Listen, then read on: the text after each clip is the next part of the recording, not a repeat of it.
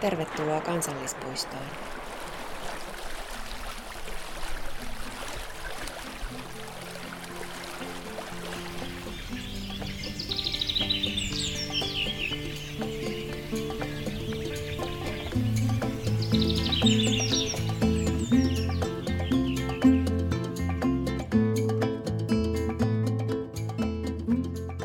Kansallispuisto on podcast. Kansallispuisto on podcastin tämänkertaisessa jaksossa. Lähdemme kaverini ja luontoharrastaja Teijo Kontion kanssa seuraamaan kevään edistymistä meille molemmille entuudestaan tuntemattomaan kansallispuistoon Varsinais-Suomessa sijaitsevaan kurjenrahkaan. Kevään ainimaisemaan kuuluvat kurjet ja pöllöt, onnekkaimmat pääsevät kuulemaan jopa suden ulvontaa.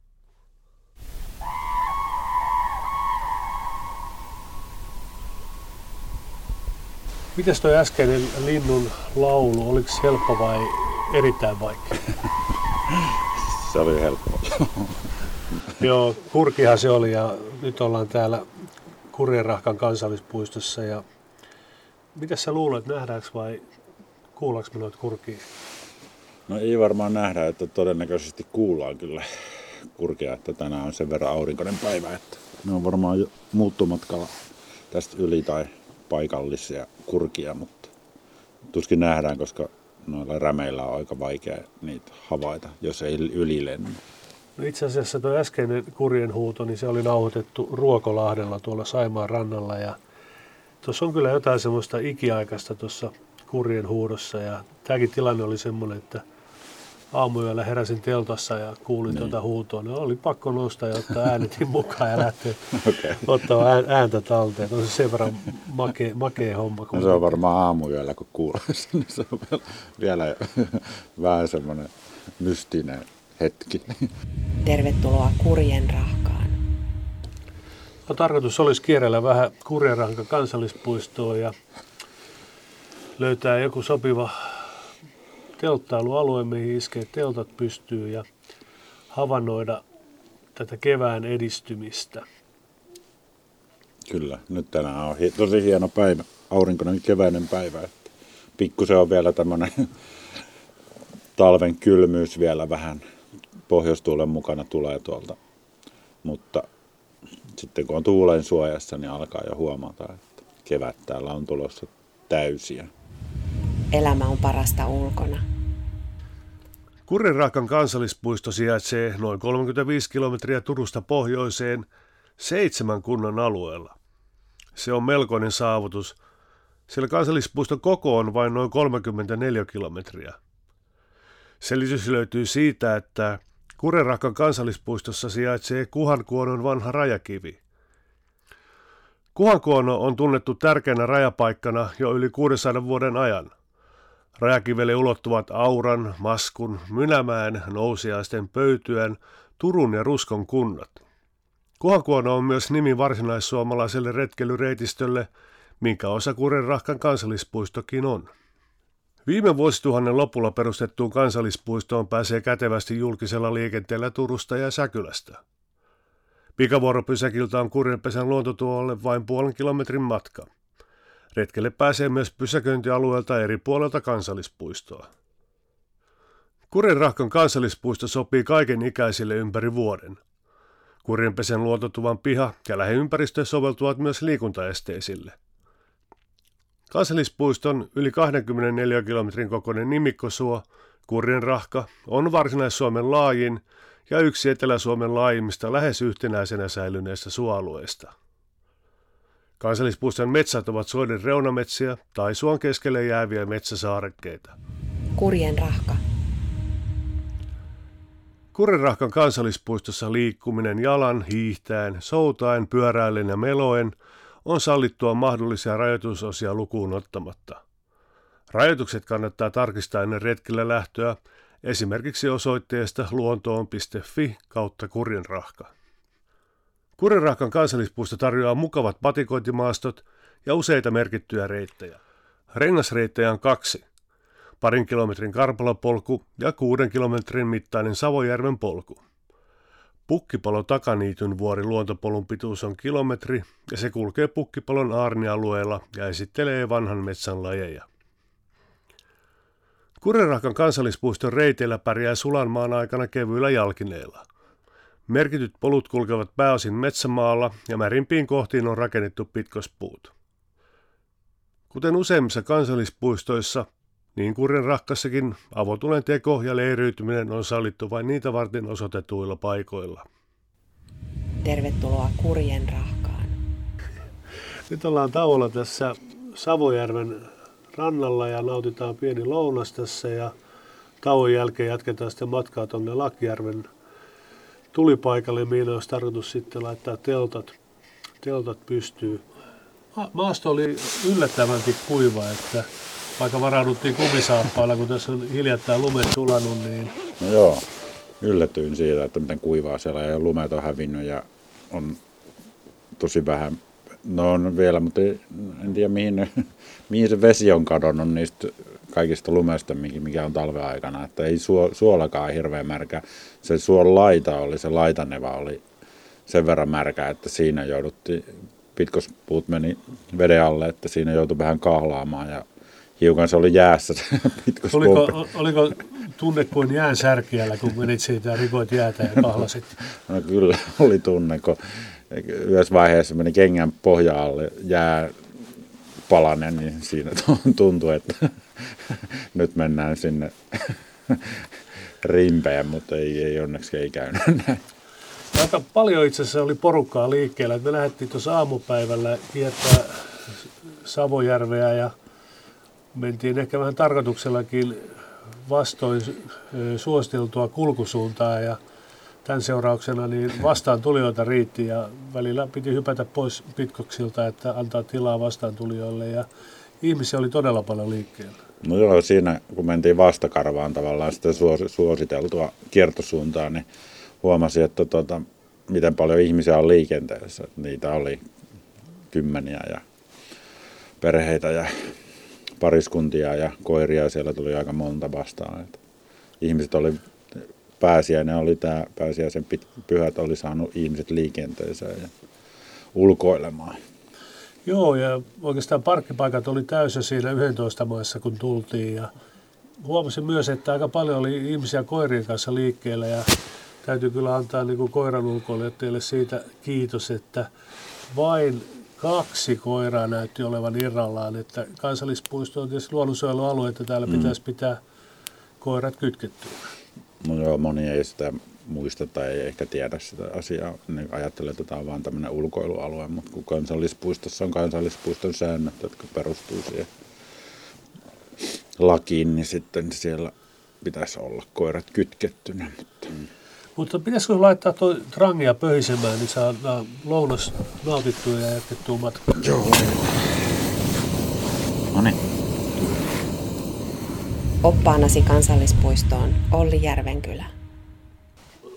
Päivän taivaalla alkaa olla takana ja tultiin Teijon kanssa tähän Lakjärven nuotiopaikalle ja telttailualueelle ja, ja laitettiin äsken teltat pystyyn ja nyt ollaan tässä nuotiopaikalla pitäisi päivällistä alkaa valmistelemaan. Ja mä kerron, että meillä olisi semmoista chili, tomaatti, feta, pastaa ja nyt kun on tämmöinen pääsiäinen, niin tuodaan vähän pieni säväys siihen, että eilen otin uudista karitsaa, että laitetaan okay. karitsan lihaa myös Aivan siihen. mahtavaa.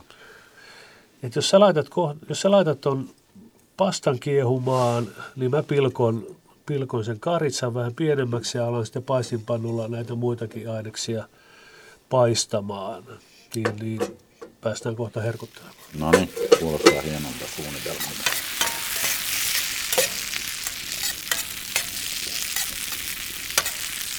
Ilta on jo aika pitkällä ja on pimeitä täällä Lakjärven telttailualueella ja nuotiopaikalla ja meillä on teltat tuossa kuusten kuusten alla ja tämä on aika tämmöistä hämärää, vähän salaperäistäkin kuusikkoa.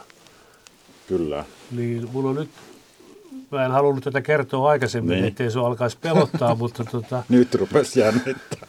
mutta tässä tuttu retkeilijäkaveri oli täällä parisen viikkoa sitten ja, Mitä? ja yöllä heräsi siihen, että tuossa jossakin tuon järven toisella puolella metsässä susilauva ulmo.